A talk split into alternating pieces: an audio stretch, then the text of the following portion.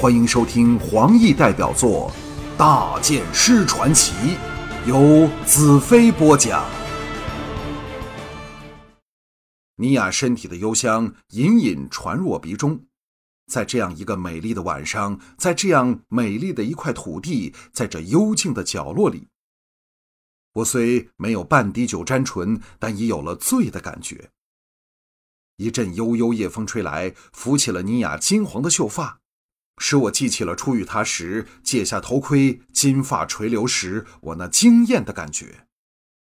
时光倒流着，我记起了在草原西岐射我那一箭，望月城的夜市集里和华倩险险的碰撞，贩卖奴隶的大帐篷里魔女慵懒的诱人情景，郡主殿内高居座上的郡主，闪灵谷桂营帐内的彩柔。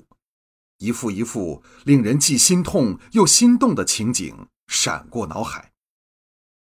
尼雅的秀发浮上我的脸，使我惊醒过来。尼雅终于按耐不住，冷冷道：“你到这里来干嘛？是否劝我回捕火城去？”此时的我再无任何顾忌，微微一笑，道：“傻孩子，我怎么还舍得？”尼雅娇躯一震，猛地转过身来。美目射出不能置信的神色，呆道：“你，你。”忽地发觉到，他最吸引我的地方是一种由骨子里透出的冷傲，这使我感到能得到他的芳心分外珍贵。我深深望进他清澈的眸子里，温柔的道：“不要说话，让我好好看看你。”在星光下，他冰肌玉骨的俏脸发着光晕。眼睛闪过比天上星光还要明亮的彩芒，然后又不胜娇羞地垂下了令人心醉的皓手。整个星空像突然拓展了千倍万倍，我们两个人也像长高了很多，一直伸进夜空的至深处。他的头发迎风拂在我脸上，一股独有的发香传进我的鼻里，钻入了心脾，有一种让人融化的感觉。我是否太多情了？第一眼看到西奇，看到魔女，看到彩柔，我便爱上了他们。爱情是没有对和错的，只有太多或太少，痛苦和快乐。他又抬起头来，偷偷的看了我一眼，那是令人无限心醉的一眼，有若天梦河那源源不绝的清流内含蕴着对大地的情意。海潮般拍岸而来。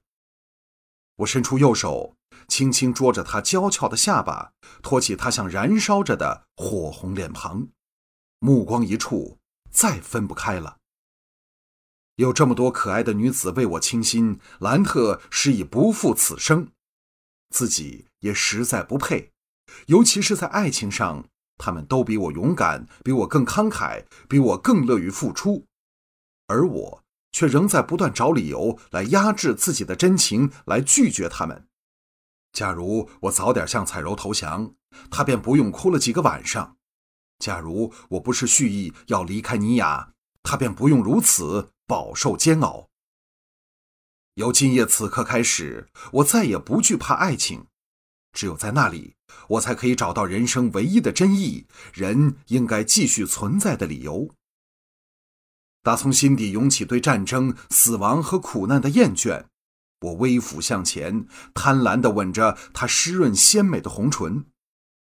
这时，蹄声急响，我们不舍得放开对方。一名太阳战士侧骑而至，施礼报告道：“飘香城有信使来到。”宽敞的营帐内，军中的领导人物都到了，他们的眼光集中在一名年轻战士身上。这名叫田宗的战士是飘香城派来的信差。最后进帐的是灵智，田宗立即单膝跪地行礼，比见到尼雅时还要尊敬，使我知道了灵智果然是代表最高权力的八名祭司之一。个人都脸有忧色，因为田宗的神色并不能使人乐观。尼雅待灵智祝福田宗之后问道：“田宗。”你带来了什么好消息吗？田宗恭敬的道：“可敬的女公爵，田宗恐怕要让你失望了，因为飘香城正受到黑叉恶鬼的围攻，危在旦夕。众人一齐变色，想不到问题严重至此。因为如果飘香城失陷，先不说人命财物的损失，我们也将被截断前往天庙的通道，也失去了补给人马、粮食、武器的机会，能全身而退已属万幸，更无论和敌人交锋。尼雅反是众人里最镇定的，他问道：“敌方将领是谁？有多少兵马？”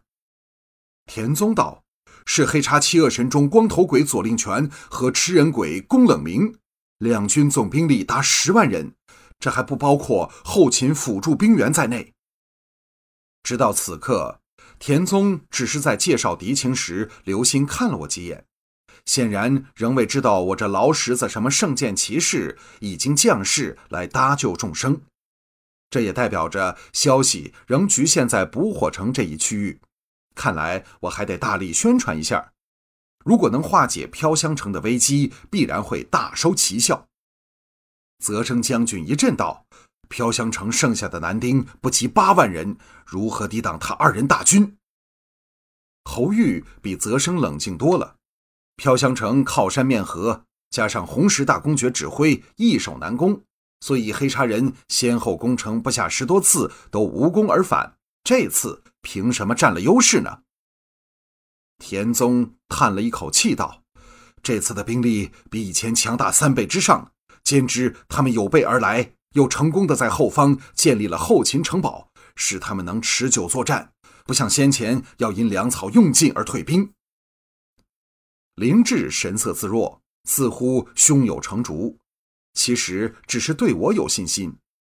众人中，自以他最相信那鬼预言。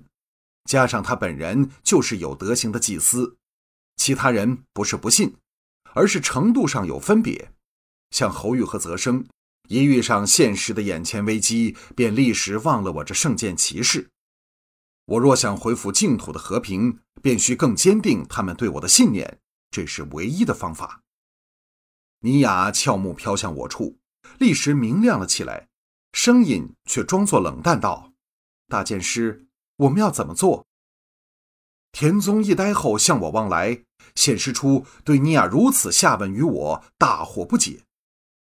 我向尼雅微微一笑，眼光扫过众人，最后回到尼雅洋溢着爱情光辉的粉脸上，饱餐秀色之余道：“让我们送这二魔归天，让那席柱童不会寂寞。”众人齐齐一呆。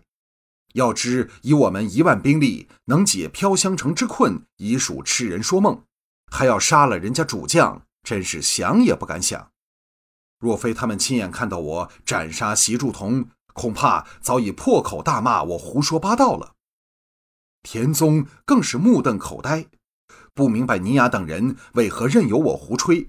好一会儿才道：“这位，这位。”我打赌他已忘了尼雅。刚才的介绍，林志来到我身旁，向田宗道：“年轻的战士，我并不奇怪你的惊讶，因为你并不知道大剑师兰特公子的真正身份，他就是上天派来给我们的圣剑骑士，席柱同便是他剑下的亡魂。”天宗闪过半信半疑的神色，神态也没有多大改变，显然仍未能接受这个事实。